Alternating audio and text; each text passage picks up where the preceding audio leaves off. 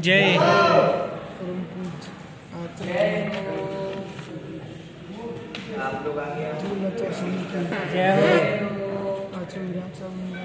जय जय। आचार्य गुरु और विशुद्ध सागर महाराज की। आचार्य संघ की।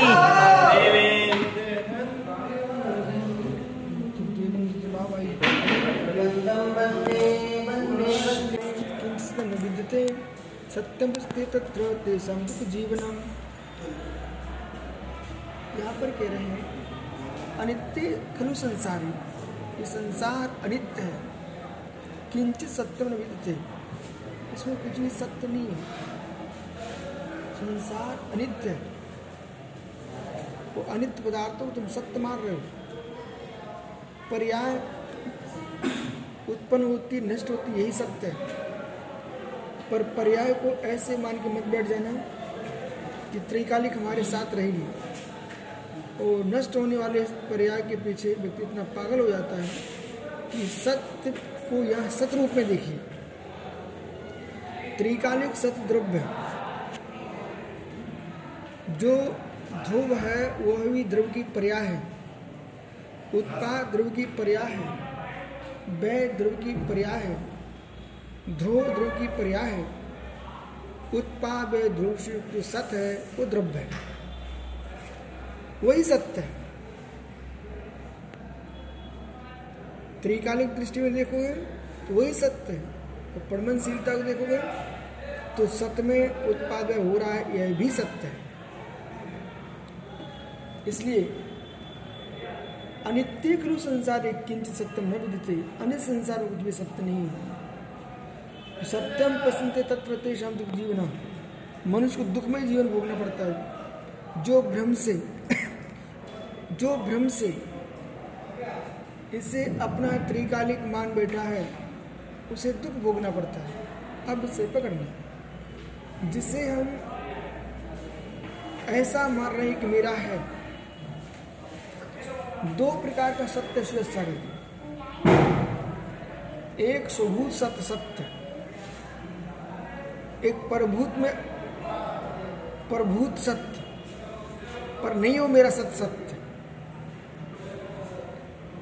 स्वचतुष्टय से युक्त, जो सत्य है, जो सत्य है, वो मेरा सत्य है। पर चतुष्टय में, जो सत्य है सत्य है, वो मेरे में वह असत्य है असत्य है। जो राग देश की भूमिका कर रही है वो सो सत्य में नहीं है। जो राग देश की भूमिका कर रही है, वो पर सत्य सत्य में है। पर सत्य सत्य, पर सत्य सत्य, पर पदार्थ पर पदार्थ।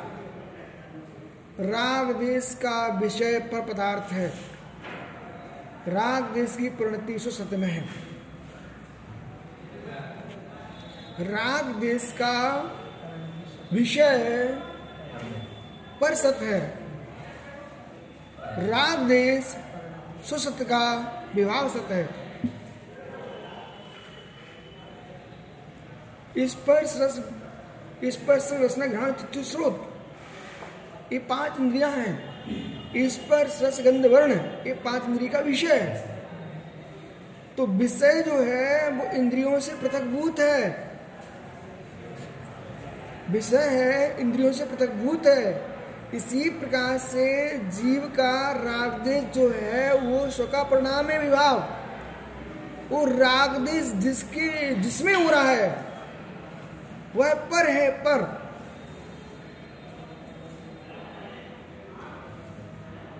राग देश जिसमें जिसमें हो रहा है, जिसमें हो रहा है जिसमें हो रहा है, अब अधिकरण दो प्रकार से बनाना है। स्वाधिकरण में पर अधिकरण में। निज में हो रहा है, स्वाधिकरण, उपादान दृष्टि। पर पदार्थों में हो रहा, प्रवेश कर रहा है, इसलिए पर अधिकरण पर सापेक्ष। रागदेश जिससे हो रहा है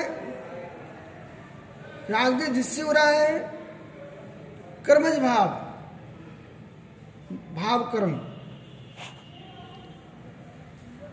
स्व की दृष्टि से। राग देश जिसमें हो रहा है, प्रवेश की दृष्टि। प्रवेश की दृष्टि, प्रवेश की दृष्टि। राग देश जिसमें हो रहा है, जिसमें हो रहा है, किसमें जा रहा है, पर में। प्रवेश दृष्टि। राग देश जिससे हो रहा है, वो कसायक दृष्टि। अपादान नहीं लगेगा। कर्ण लगेगा। जिससे हो रहा है, कर्ण कर्ण, जिससे हो रहा है, किससे हो रहा है? रागदेश। रागदेश किससे हो रहा है? रागदेश किससे हो रहा है? आत्मा के विवाह उपादान से। एक अलग पक्ष में जा रहे हैं। कठिन लोग में तो कठिन विषय बन रहा अलग पक्ष में आप जा रहे हो। राग देश का उपादान क्या द्रव्य कर्म है? महात्मा सुरेश सागर जी, राग देश का उपादान क्या द्रव्य कर्म है? राग देश का उपादान द्रव्य कर्म नहीं है। राग देश का उपादान कौन है? राग देश का उपादान स्व आत्मा उपादान है। भाव कर्म है ना? और स्व आत्मा उपादान है और राग देश का होना ही भाव कर्म है। कौन है आत्मा। यदि हम आत्मा को राग देश का उपादान नहीं मानेंगे तो आत्मा कभी विभाव को प्राप्त नहीं होगी। अधिकार रूप स्वीकार करें। इसलिए आत्मा में अधिकार राग देश। महात्मा जी, अधिकरण अधिकरण अधिकरण, महात्मा जी, अधिकरण अधिकरण अधिकरण अधिकरण अधिकरण आपको द्वैत में देखने का है। अधिकरण अधिकरण, निमित्त दृष्टि से। अधिकरण उपादान दृष्टि से। अधिकरण निमित्त दृष्टि से, अधिकरण उपादान दृष्टि से। कैसा? सट कारक भेद कारक अभेद कारक अभेद अधिकरण, भेद अधिकरण। अभेद अधिकरण में राग देश आत्मा में ही है। अभेद अधिकरण में राग देश आत्मा में है। भेद अधिकरण में हेतु देखोगे, तब आपको द्रव कर्म दिखाई देंगे। तब निमित्त खड़ा करना पड़ेगा। इसलिए भाव कर्म में, द्रव्य कर्म निमित्त मात्र में उपादान नहीं है। भाव कर्म में, द्रव कर्म निमित्त है, उपादान नहीं है। निमित्त अवश्य है। निमित्त अवश्य है यदि आत्मा को उपादान की दृष्टि से भाव कर्म माने और द्रव कर्म निमित्त नहीं बनाए बनाएँगे तो शुद्धात्मा को भी शुद्धात्मा को भी रागदेश होना चाहिए। शुद्धात्मा को रागदेश होने के निमित्त का अभाव है। भाव कर्म कथन निमित्त नहीं है। है ना? वही तो उसी की व्याख्या कर रहा हूँ? क्योंकि भाव कर्म अगर उपादान हो जाएगा। भाव कर्म तो उपादान आत्मा का ही है। उसमें निमित्त द्रव्य कर्म का है। उसमें निमित्त द्रव्य कर्म का है। और परस्पर में परस्पर में निमित्त निमित्तिक संबंध गण कीजिए। परंतु उपादान कर्म उपादान में हमारे अपन ऐसे बोले कि भाव कर्म भाव कर्म का उपादान- तो भाव कर्म भाव कर्म तो का उपादान- भाव कर्म अगर उपादान में तो कभी वो शुद्ध कैसे बहुत बढ़िया। बहुत बढ़िया। भाव कर्म आत्मा का उपादान है। इसलिए भाव कर्म उपादान जो है भाव कर्म का नाश करना भी आत्मा का ही उपादान है। इसलिए पुरुषार्थ आत्मा का है मोक्ष मार्ग क्या बताया अपने भाव कर्म को ही संभालने के लिए आप रत्नात्रय को स्वीकार किए भाव कर्म से ही रागदेश हो रहा है। द्रव्य कर्म निमित्त है निमित्त है। और कौन सा उपादान है? ये शब्द का प्रयोग कीजिए। कौन सा उपादान है? ये अशुद्ध उपादान है। इससे तुम्हारा पुरुषार्थ सफल हो जाएगा, तुम्हारा विषय सफल हो जाएगा।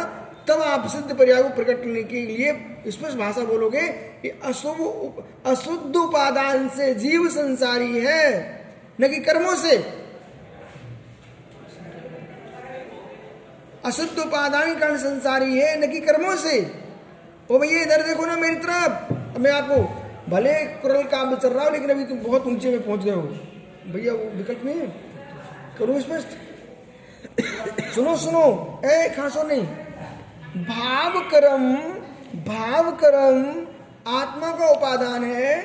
भाव कर्म आत्मा का उपादान है। भाव कर्म आत्मा का उपादान है। अशुद्ध आत्मा का उपादान है।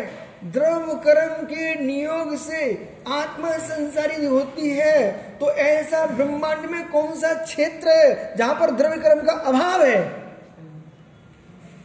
सुनिए ध्यान से बिल्कुल। ऐसा कौन सा त्रिलोक में प्रदेश है जहाँ पर कारमान वर्गणाएँ न हो, एक प्रश्न खड़ा करोगे तो आपको स्वीकार करना पड़ेगा। यदि कर्म के निमित्त से शुद्ध होती है तो भी कर्म का वो निमित्त तो सर्वत्र फैला हुआ है। इसलिए आपको आत्मा की उपादान की, अशुद्ध उपादान की योग्यता देखना पड़ेगी। अशुद्ध उपादान की योग्यता जिसमें उसके लिए कर्म सहकारी बनता है, जिसे अशुद्ध उपादान नहीं, उसके लिए कर्म सहकारी नहीं बनता। इसलिए अशुद्ध उपादान अपन को समझना पड़ेगा। इसकी व्याख्या आपने अभी भी चातुर्मास में पंचासी गाय का स्वाध्याय किया आप लोगों ने। वो सारा विषय जो मैं बोल रहा हूँ पंचासी गाय चल रही है। समय सार चल रही है पूरा। समय सार में पंचासी गाय पूरी व्याख्या आपने पढ़ी है बेटा, पढ़ी है। आपने पंचासी गाय में अभी चातुर्मास में पढ़ के आया। अशुद्ध उपादान। इतना स्पष्ट। अब मालूम, इस अशुद्ध उपादान को ज़ोर नहीं दे पा रहे हैं। इसके प्रभाव के कारण लोग भ्रांत हो जाते हैं और कोई पक्ष पक्ष विशेष पर कटाक्ष प्रारंभ हो जाते हैं, जबकि दोनों पक्षों समझना चाहिए। निमित्त के बिना अशुद्ध उपादान प्रभावी होता नहीं। अशुद्ध उपादान के बिना कर्म निमित्त सहकारी बनते नहीं। इसलिए परस्पर में निमित्त निमित्तिक संबंध है। फिर भी संबंध होने पर भी योग्यता आत्मा की अशुद्ध उपादान की। ही स्वीकार करना भैया।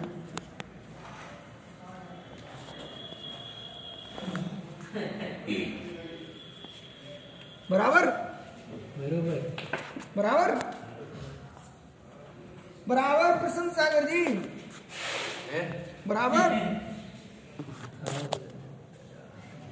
नहीं ठीक नहीं मैं फिर से बोल सकता हूँ। है। आगे ना? अब बेटा मैं एक बात आपको ज़ोर के ज़रूर बोलूँगा।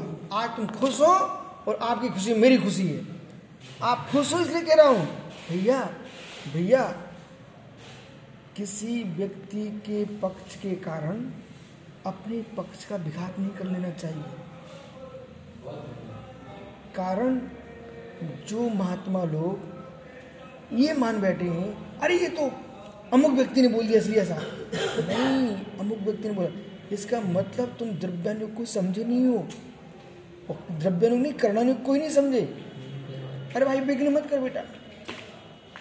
ये हमारे प्रसन्न सागर जी को समझ में आ गया ना, ये लाखों जीवों में जाके प्रवचन करने वाले हैं सब, नित्य मुद्रात समझ एक नहीं? और यहाँ से जब जाएँगे तो डंके की जो भाष बोलेंगे नहीं बोलेंगे? तो भाई हमने विषय को समझ के रखा है।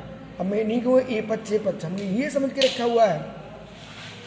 कि यहाँ कर्म को अकिंचित करने की समझना। जो कर्म को अकिंचित करे वे तो मिथ्या दृष्टि लोग हैं। हम कर्म को अकिंचित कर नहीं करें। हम कर्म को अकिंचित कर नहीं करें। हम कर्म को उपादान नहीं कह रहे हैं आत्मा के विभाव का। हम कर्म को आत्मा के विभाव का निमित्त कह रहे हैं विभाव रूप परमन होने की योग्यता आत्मा की है। उस विभाव योग्यता के कारण कर्म बंध को प्राप्त हो रहे हैं कर्म के नियोग से आत्मा रागदेश को प्राप्त हो रही है। ये निमित्त निमित्त संबंध है। निमित्त निमित्त संबंध को निमित्त निमित्त कहिए, उपादान को उपादान कहिए। कारमान वर्गणा जो है, आत्मा के कारण क्रम रूप हो रही है।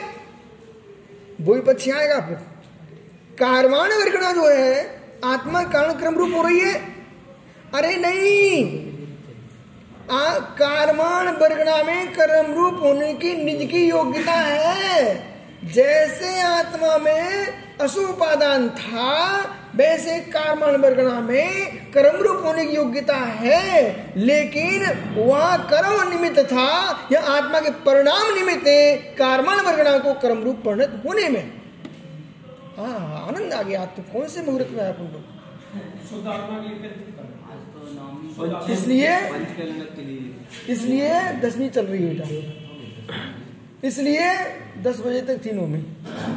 इसलिए इसलिए इसलिए इसलिए सुनो। क्या बोल दिया भैया आपने बीच में? इसलिए आपको मालूम होना चाहिए जो व्याख्यान होता है वो अशुद्ध आत्मा के लिए होता है। शुद्ध आत्मा के लिए कोई व्याख्या नहीं है। अशुद्ध आत्मा शुद्ध आत्मा की उपलब्धि को प्राप्त करे। अशुद्ध शुद्ध आत्मा के लिए तो जैसे अभव्यों के लिए भवितव्यता का उपदेश अकिंचित कर है, ऐसे सिद्धों के लिए भी शुद्ध प्रकट परमात्मा के लिए शुद्ध आत्मा की प्रकटता का उपदेश भी अकिंचित कर है। जिस प्रकार से अभव्यों के लिए भवितव्यता का उपदेश अकिंचित कर है। बंध्या स्त्री के लिए, बंध्या स्त्री के लिए, बंध्या स्त्री के लिए परिपूर्ण पुरुषत्व से युक्त पुरुष भी संतान उत्पत्ति में अकिंचित कर है। सिद्ध भगवान जो है, उनके लिए कारमान वर्गणाएँ संसार भ्रमण करने के लिए अकिंचित कर है। बराबर। रात को भी अकिंचित कर कह सकते हैं संसार मोक्ष मार्ग के लिए बहुत बढ़िया। मिथ्यात्व के लिए आप अकिंचित कर कह रहे हैं किसके लिए? सिद्धों के लिए? नहीं जैसे मोक्ष के लिए अकिंचित कर है। मोक्ष मार्ग के लिए सम्यक के लिए हाँ है। मोक्ष मार्ग में चलाने के लिए अकिंचित कर है पर संसार उड़ाने के लिए अकिंचित कर नहीं है तो संसार पाने के लिए। हाँ। तो तो उन्होंने ऐसा थोड़ी बोला है। उन्होंने ऐसा नहीं बोला। उन्होंने ये कहा है कि मिथ्या किंचित कर है। अरे किस दृष्टि से? यदि कसाय से बंद मानते हो तो कुंद कुंद बट्टे के में, मूलाचार में मिथ्यात को भाव कसाय में रखा हुआ है। इसलिए भाव कसाय बंद का कारण है, इसलिए मिथ्यात भी बंद का कारण है। ठीक है? अब बहुत समय हो गया। आज का विषय बहुत बढ़िया रहा। दुखम जीवनम, इसलिए संसार में दुखी होना चाहते हो तो पर सत में अपना, पर सत में अपना सत खोजना प्रारंभ कर दो, तुम दुखी हो जाओगे दुखी हो जाओगे और ये निर्णय हो जाए, पर सत में मेरा सत नहीं होता है, तुम सुखी हो जाओगे। ये पेन गुम गया। अरे प्रयोग करे से तुम्हारा असद्भुत वारने से था। विजाति उपचरित असद्भुत वारने से ये पेन मेरा है। लेकिन लेकिन सद्भूत से मेरा पेन नहीं है ये। प्रयोग करे इसलिए मेरापन है। ठीक है ना? राग के मेरापन है। राग का मेरापन है। मेरे उपादान का मेरापन नहीं है। ऐसा जानना चाहिए, ठीक है?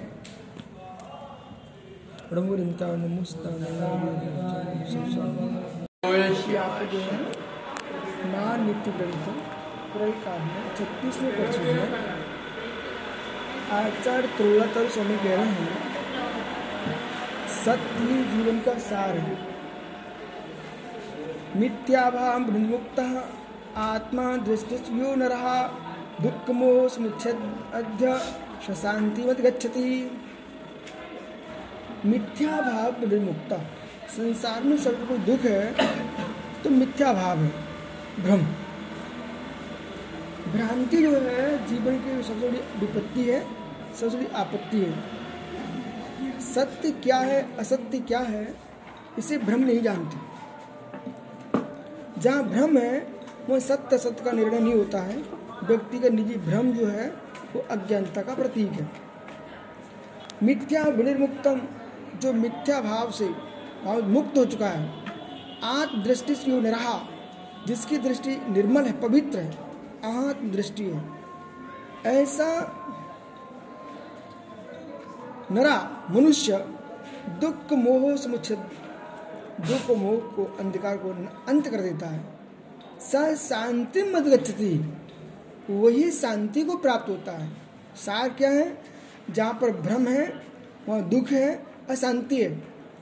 भ्रम का विच्छेद होते ही नर शांति और सुख को प्राप्त होता है। हाँ से कैसे गुरु इसलिए आप शांति चाहिए आप सुख चाहिए तो अपने अंतस के भ्रम को दूर करो। यदि पिता का पुत्र पर पुत्र का पिता पर गुरु का शिष्य पर शिष्य का गुरु पर कोई भ्रम आ चुका है अब पवित्रता को सुरक्षित नहीं रख सकता है उनका जीवन का अंत हो जाएगा लेकिन भावों की विशुद्धि नहीं बन सकती है और जहाँ भावों की विशुद्धि नहीं बन सकती है वहाँ समाधि मरण कभी नहीं हो सकता। सत्याशम श्रेष्ठ निभाग इति प्रज्ञानम मेधा पर इति यह अनेवत सत्यांशम से प्रतिभाग यहाँ पर कह रहे हैं बहुत अच्छी बात कह रहे हैं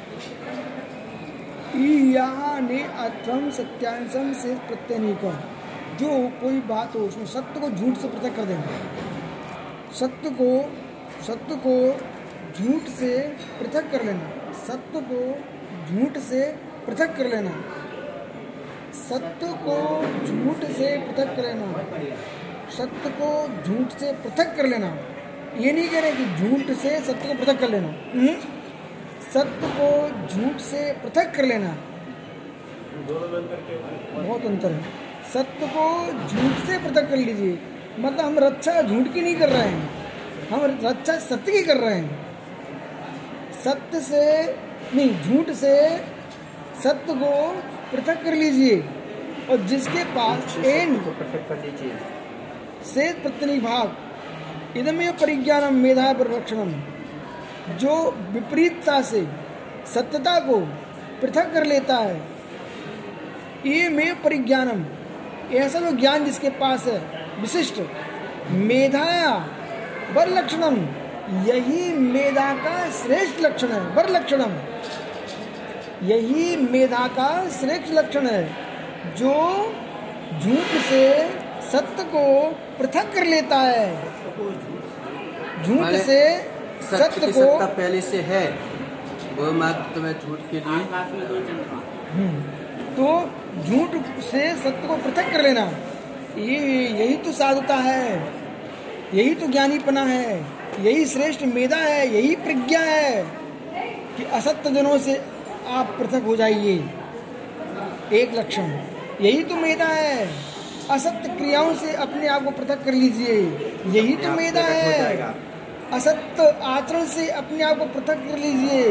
यही तो मेधा है असत्य भाषण से अपने आप को पृथक कर लीजिए। यही तो मेधा है। यही तो मेधा है कि असत्य विचारकों से अपनी आत्मरक्षा कर लीजिए।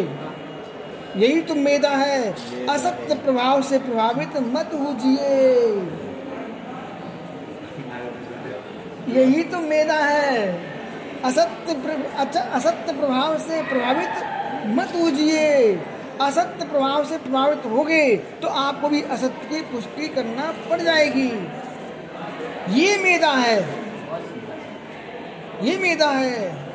आप आप जो है ना प्रभाव से प्रभावित हो रहे हो, इसका मतलब तुम सत्य को नहीं जानते हो। सत्य से प्रभावित हो जाइए तो प्रभाव अपने आप प्रभावहीन हो जाएगा।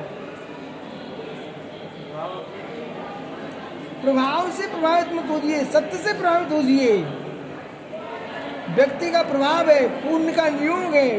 वो पुण्य के नियोग में कुछ भी बोलता है, लोग हमें यहाँ भरते हैं। लेकिन हमें यहाँ भरना कोई सत्य बना नहीं है। हमें यहाँ भरना ओ तो ऐसा है ऐसा है कि स्फटिक मणि के नाम से कांच की मूर्तियाँ चाइना की बिक रही हैं। अरे भाई तो हमें यहाँ भरने वाले तुमने पैसे दो तो हमें यहाँ भर देगा। तो क्या चाइना की प्रतिमाएँ स्फटिक मणि की हो जाएँगी क्या? कांच तो कांच ही रहेगा। कांच तो कांच रहेगा। इसलिए ये समझो मित्र।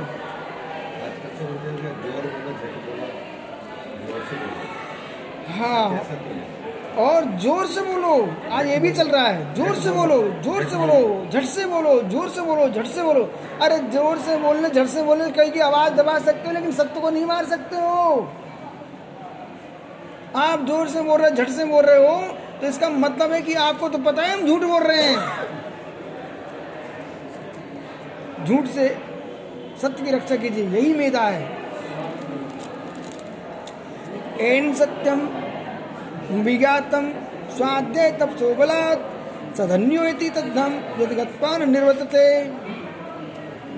ये सत्यम अभिज्ञातम स्वाध्याय तप सोबलात् वो पुरुष धन्य है। वो भैया सुन लो। धन्य यति तद्धाम। गंभीर स्वाध्य जिसने गंभीरता से स्वाध्याय किया आगम का। और सत्य को पा लिया है। इतना ही नहीं, ऐसे माँ से चलेगा जिसे उसे माँ संसार न आना पड़ेगा। यद गत्वा न निवृत्तते। यद गत्वा जिस मार्ग से चला जाएगा उन्हें उसको लौट के अब नहीं आना पड़ेगा।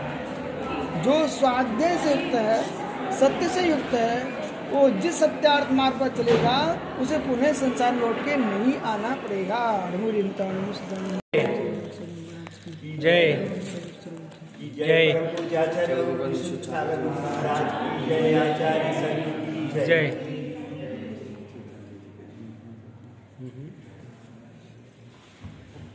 तुम ज्ञान की कीमत करना सीखो सुनिए।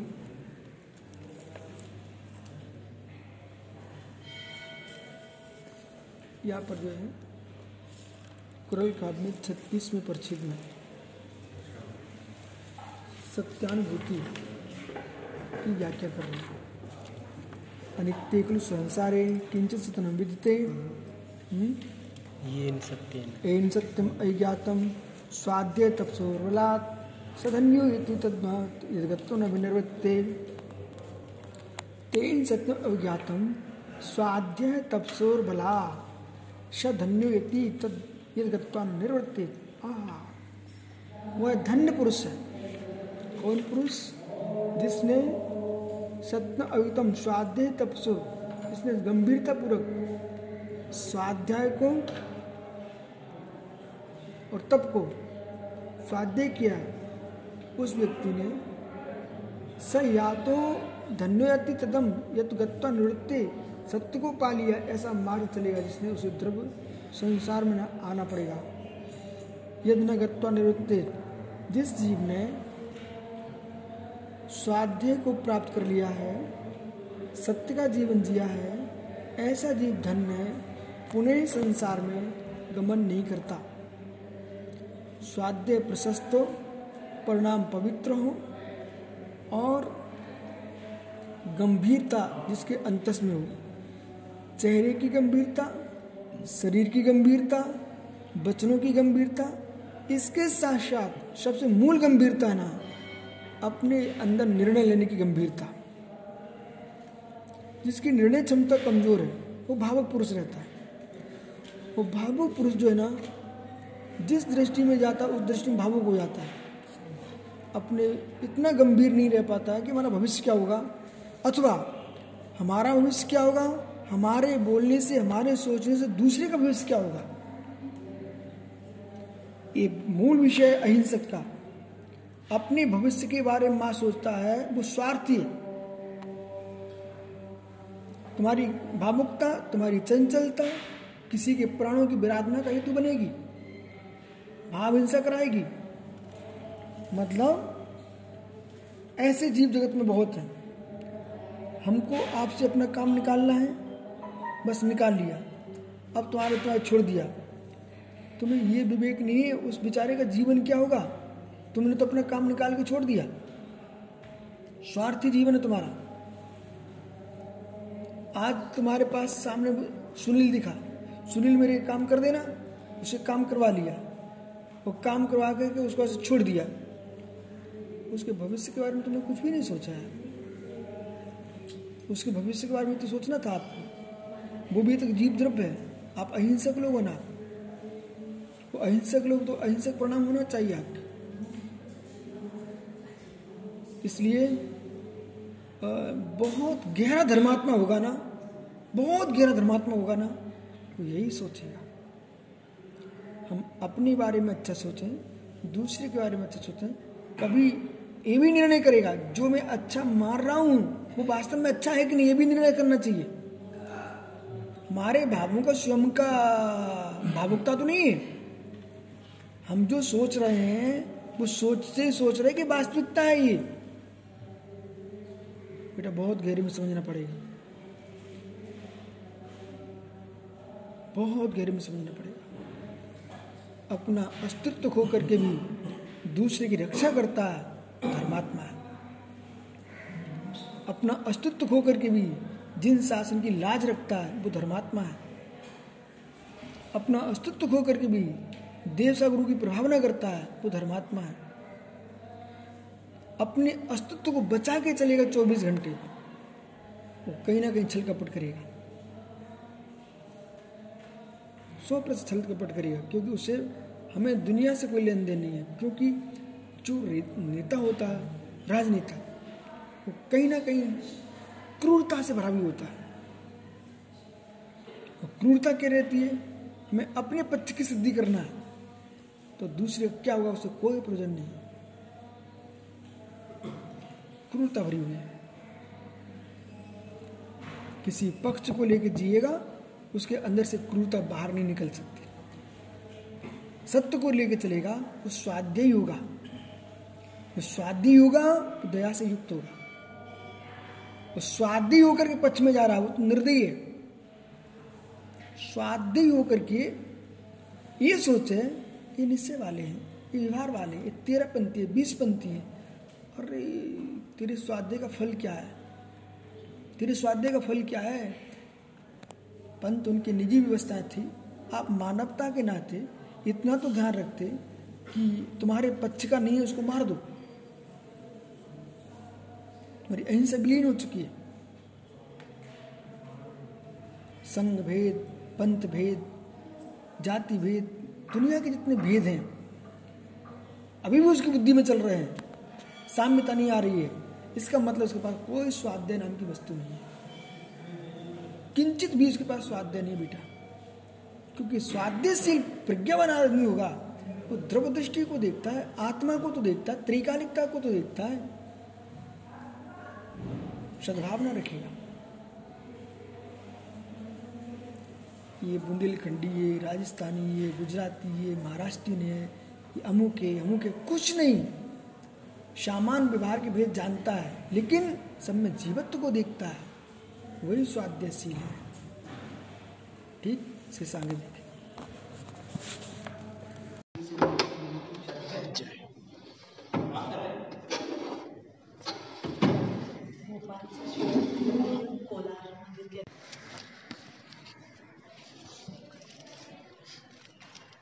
आचार्य दिगंबराचार्य तुल्लाचार्य स्वामी कुरल काब्जी में।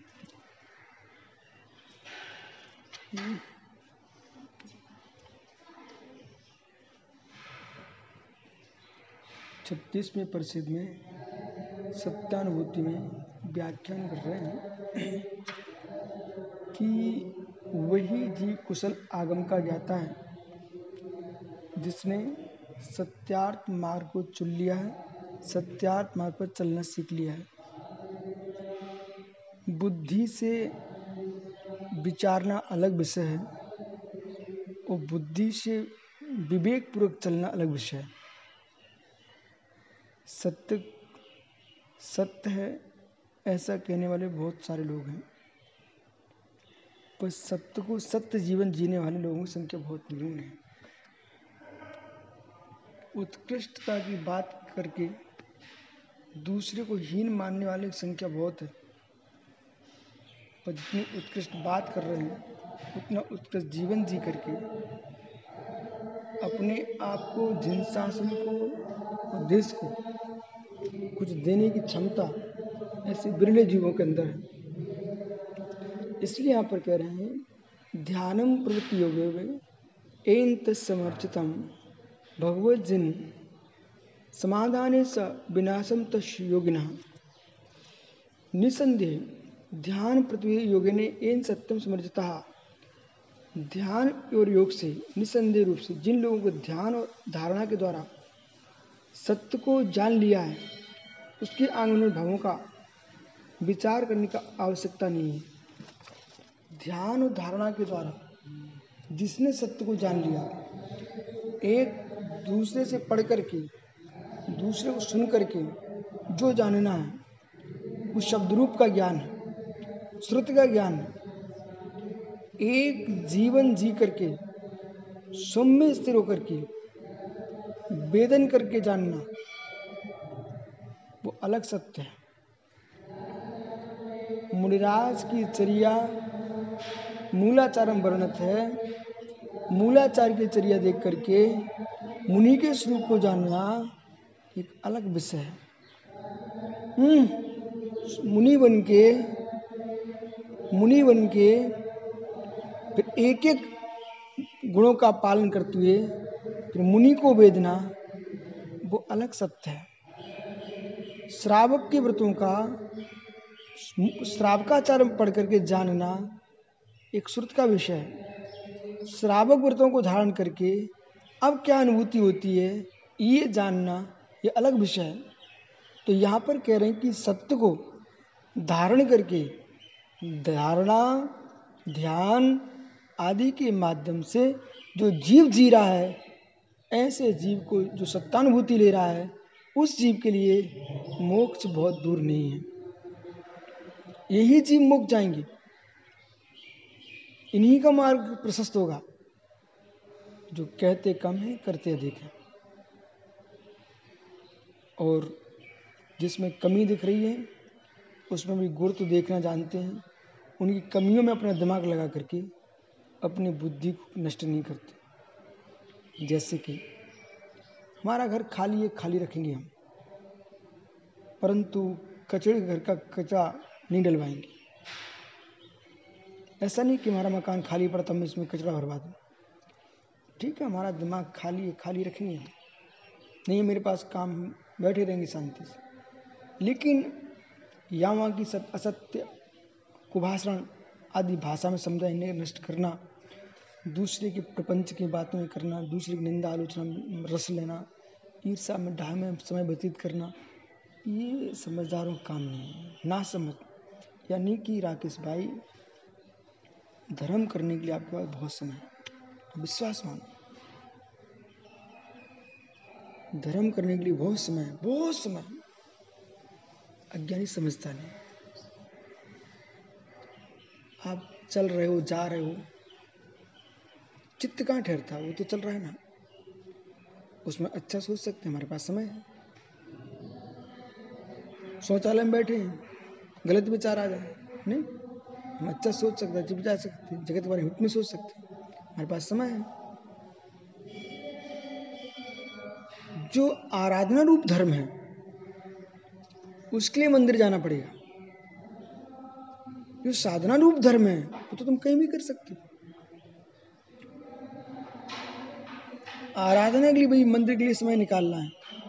लेकिन रोड पे चलते चलते अच्छे विचार अच्छा सोचना, अच्छे हर व्यक्ति के बारे में सुविचार रखना इसके लिए कौन आपके लिए मंदिर की ज़रूरत है? बहुत समय आपके पास। हर क्रिया में समय आपके पास है। खड़े हुए हो। आप कल्पना करो सामाजिक तीन ही समय जो कर रहे हैं आप। अन्य क्रिया नियति कर रहे हो। शेष काल में कितना समय लगाते पवन? दो भाई खड़े हो गए ब्रह्मचारी। बातें शुरू हो गई। उस समय बर्बाद हुआ कि नहीं हुआ? इसलिए यथार्थ में उस समय के अनुसार जिएगा। उस जीव के लिए धर्म करने के लिए बहुत समय है और ऐसा जो समय के अनुसार जीता है, वो अपने आप में समय सार को प्राप्त कर ही लेता है। अविद्या भवरोग से जन्नी सर्वदेही नाम तन्मुक्त सह चिंतित ही स्वयं प्रज्ञा। परा अविद्या भवरोग से ओ हो हो। हो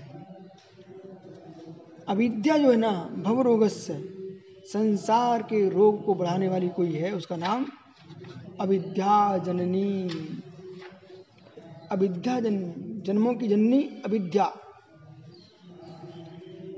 माँ संतान को जन्म देती है। ऐसे भव के रोगों को जन्म अविद्या जननी देती है। सर्वदेही नाम सर्वदेही नाम यानी सर्व प्राणियों के लिए। संसार में भ्रमण कराने वाली कोई जननी है, माता है, उसका नाम अविद्या है। अविद्याभ्यास संस्कार क्षिप्ते मना। अविद्या के अभ्यास से जीव जीव का चित्त क्षिप्त है, विक्षिप्त है। तन मुक्ता सहा, उससे मुक्त होकर के। किससे? अविद्या को छोड़ करके। चित्त प्रति स्वयं प्रज्ञता सचिदानंद को प्राप्त करने की चेष्टा करना ही बुद्धिमानी है। आहा, स्वयं प्रज्ञा सवसा अविद्या को छोड़ करके चित्त ब्रह्म में लीन होता है। यही प्रज्ञावान की प्रज्ञा है। जितना आप दूसरे को समझा रहे हो, उसे चौगना अपने अंदर समझ आना चाहिए। जो पानी दूसरे को शीतल कर रहा है तो स्वयं में कितना शीतल है? देखिए, गर्म लोहे को ठंडा कर रहा है तो पहले लोहे की गर्मी को खींचना। उसमें शीतलता उसने दी है। फिर अपनी शीतलता देना, उसको शीतल कर लेना। कितना सारा पुरुषार्थ किया गया पानी की शक्ति को देखो। लोहे की गर्मी को समाप्त कर दिया, उसने अपने समान उसको शीतल कर लिया। ऐसे जो जीव तत्व निर्णय को जानता है, अविद्या का नाश कर देता है, विद्या के अभ्यास में लीन हो जाता है, ऐसा जीव जो है ऐसा जीव जो है, वही भवातीत होता है। सतता आनंद के, आनंद को प्राप्त होता है ऐसा जीव, उसका नाम है सत्यानुभूति। ये सत्य भाषण की व्याख्या नहीं कर रहे हैं अभी। सत्यानुभूति की व्याख्या कर रहे हैं, ध्यान रखना।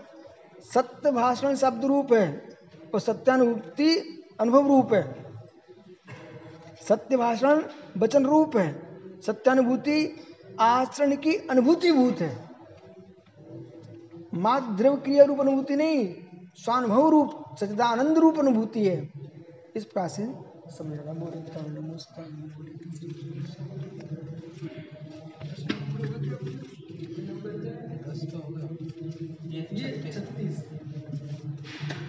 सात सात बजे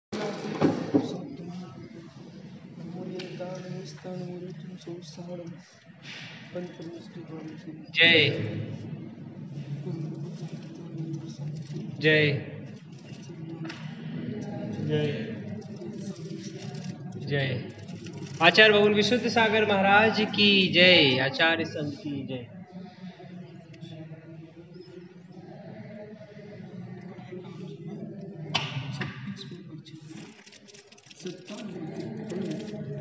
पूर्व में कहा? सातवें आठवें श्लोक में। संपूर्ण दुखों की कोई जननी है, वो अविद्या है। अविद्या के संस्कार के वश से जीव पूर्ण क्लेश को प्राप्त हो रहा है। जितनी अशांति इतना क्लेश है अविद्या की महिमा है।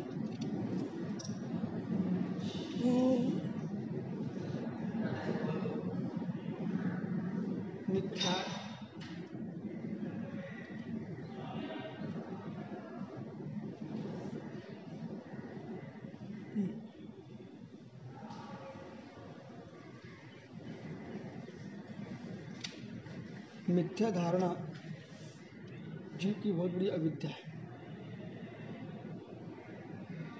सम्यक रूप से स्वयं को भी समझना अत्यंत कठिन है।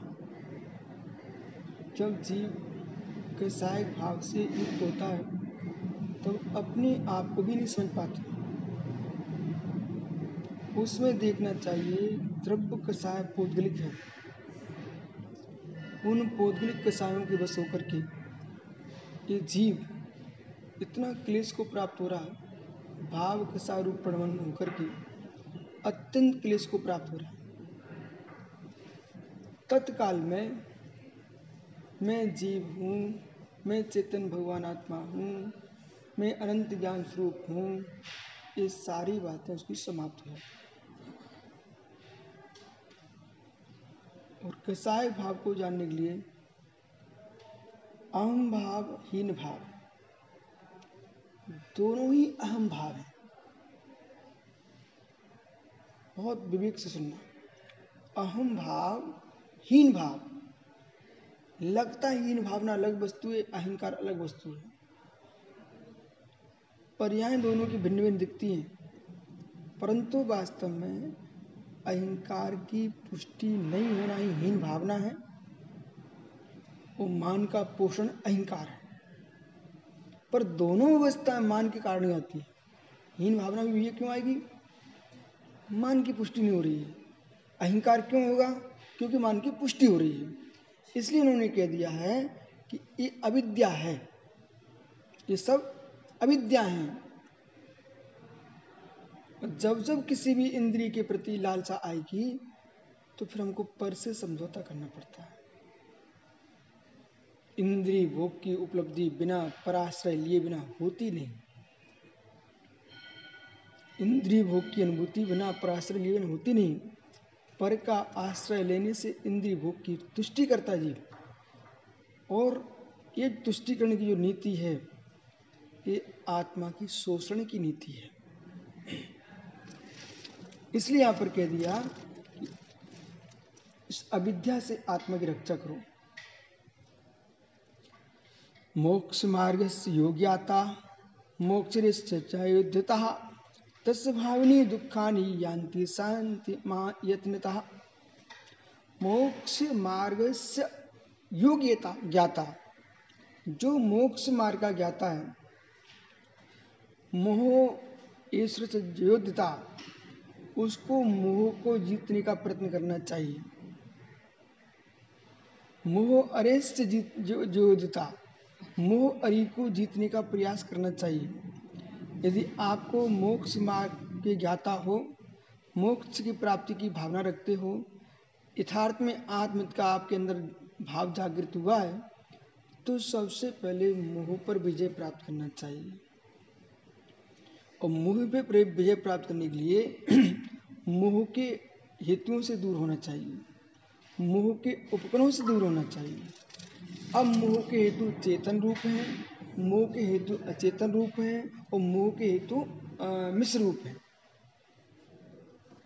आपके जो संबंधी हैं, वे मोह के चेतन हेतु हैं। आपकी संपत्ति है, ये मोह का अचेतन हेतु है। आपका कुटुंब, परिवार, वस्त्र, आभूषण से संयुक्त है, ये आपका मिश्र मोह का कारण है। ऐसे मोह के हेतुओं से बचने के लिए फिर सचित हेतु, अचित हेतु, मिश्र हेतु। सचित द्रव्य के प्रति राग है, सचित हेतु मोह का। अचित वस्तु पर राग है, अचित हेतु मोह का। मिश्र पर राग है, मिश्र भाव मोह का। आपके स्वयं के परिणाम भी सचित, अचित, मिश्र। स्वयं के परिणाम भी सचित, अचित, मिश्र। चैतन्य पर परिणाम है सचित। अचेतन पर है, अचित और चेतन दोनों पर मिश्र उन्हें आइए। द्रव्य कर्मों पर दृष्टि तुम्हारी ये अचित भाव कर्मों पर दृष्टि है सचित और दोनों पर दृष्टि है मिश्र इतने प्रकार से देखो कुरल काव्य में कितना गहरा अध्यात्म आ रहा है कि वो कह रहे हैं कि आपके ऐसे मिश्र भाव बढ़ रहे हैं। मोह के निमित्तों से किंचित आत्मरक्षा के परिणाम नहीं है तो आप कैसे मोक्ष मार्गी हो सकते हो? जिससे राग बढ़ेगा, उन निमित्तों को बढ़ाओगे तो राग कहाँ से हटेगा? मोक्ष मार्ग का उद्देश्य है तो जो वस्तु हमारी निष्प्रयोजन भूत है, उसे उसे उपेक्षणीय कर दीजिए। वो उपेक्षा ही नहीं, अपने से दूरी कर लीजिए। आप उससे दूर हो जाओ।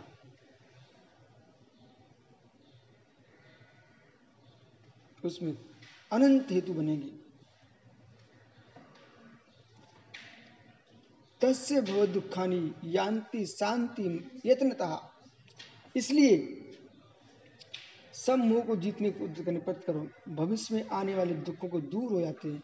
तस भाविनी दुखानी भावनी यानी भविष्य। भावनी दुखानी यांति शांति यतन था भविष्य यदि आपने वर्तमान में मोह मोह के साधनों को अपने से भिन्न कर लिया तो आप भविष्य में दुखों से, आपके भविष्य के दुख समाप्त हो जाएँगे और आपको शांति की प्राप्ति होगी। यत्न पूर्वक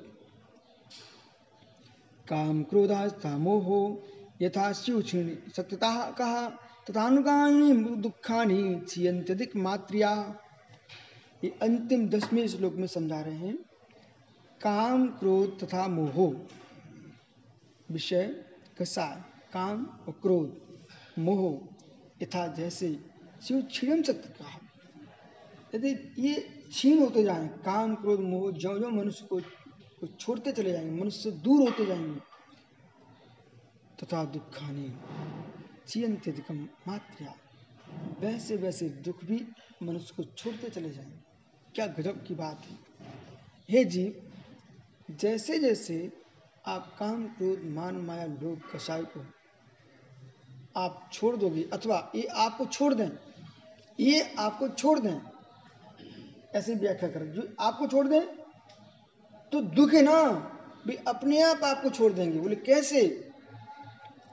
अरे भाई, घर में पिल्ले घूम रहे, घर में पिल्ले घूम रहे, घर में पिल्ले घूम रहे ऐसा करो। तुम पिल्ले की माँ को निकाल ले जाओ। पिल्ले की माँ को बाहर ले जाओ। और वो निकल गई बाहर तो पिल्ले भी निकल जाए। दुखों के पिल्ले कौन है? किसाक भाव? काम, क्रोध, मान, माया लोग, ये दुखों के पिल्ले हैं, दुखों की संतान है। ये निकल गया ना, दुख अपने आप चले जाए। यूँ कहो, यदि हमने सड़े चूहे को ही बाहर निकाल दिया, अब मकान के कोने में सड़ान क्यों आएगी? अगरबत्ती पर अगरबत्ती लगा रहे हो और चूहा सड़का सड़ गया घर के बिल में वो सड़ान दूर नहीं होगी। आप चूहे को ही खोजो, उसको सड़े चूहे को बाहर निकाल दो। फिर आपको अगरबत्ती की भी ज़रूरत नहीं पड़ेगी, अपने आप जाएगी दुर्गंध। ऐसे काम, क्रोध, मान, माया, लोभ आदि कसाय भाव हैं। ये आत्मा से दूर हो जाए तो जितने दुखी आत्मा में, आत्मा को वे दुख अपने आप छोड़ के चले जाए। जैसे कि सम्मेशकर में सम्मेशकर में ऊपर बहुत सारे दुकानें थी। अब यहाँ खाने पीने वाले आना बंद हो गए। लॉकडाउन लग गया। यात्रियों का आना बंद हो गया। तो वहाँ की दुकानें अपने आप पलायन कर गई। कर गई? तो इसी प्रकार से जहाँ जिसका व्यापार चलेगा, वो व्यक्ति वहाँ रहेगा। व्यापार बंद हो जाएगा तो क्यों रहेगा? इसी प्रकार से दुखों का व्यापार काम क्रोध मान माया लोग के साथ चलता है। अभी काम क्रोध मान माया लोग हट जाए तो दुखों का व्यापार समाप्त हो जाता है। यथार्थ में दुख है कौन सी वस्तु? कामना, जिस वस्तु की तुम्हारी कामना है, उसकी उपलब्धि के लिए दुख है। कामना का अभाव हो जाए तो दुख का अभाव हो जाए। इसलिए ये सत्या, सत्यात्मानुभूति, ये विषय सत्यानुभूति तो सत्य अनुभूति, ये सत्यार्थ अनुभूति है। इसमें कोई शंका नहीं है। व्यक्ति शांत चित्त से स्वयं सोचे, स्वयं विचारे, पूरा जो प्रकरण है राकेश भाई, ये ये पूरे प्रकरण को अपने अंतस में आग बंद करके बाद देख लो। गुस्सा नहीं करेंगे, युद्ध नहीं होगा। लोभ नहीं करोगे, लोभ नहीं करोगे, सोच धर्म अपने आप आ जाएगा। मान नहीं करोगे, मारता धर्म अपने आप आ जाएगा। काम सेवन नहीं करोगे, ब्रह्मचर्य अपने आप प्राप्त हो जाएगा। हो उल्टा कर दोगे तो जिसे जैसे तुम चाहते हो, उस उस वस्तु की प्राप्ति के लिए आपको पुरुषार्थ करना पड़ेगा। पुरुषार्थ के करने पर नहीं मिलेगा तो तुमको दुखी होना पड़ेगा। ये सारे सुख दुख का अनुभूति हमारी स्वभाष है। हम इसे चाहते हैं, नहीं मिले तो कष्ट होगा लोग। मिल गई तो प्रसन्नता होगी। हम चाहने की भावना ही समाप्त कर देंगे तो इसके अच्छे बुरे से मुझे कोई प्रयोजन नहीं है। दुख मुक्त है। इस प्रकार से समझना शेष आगे देखो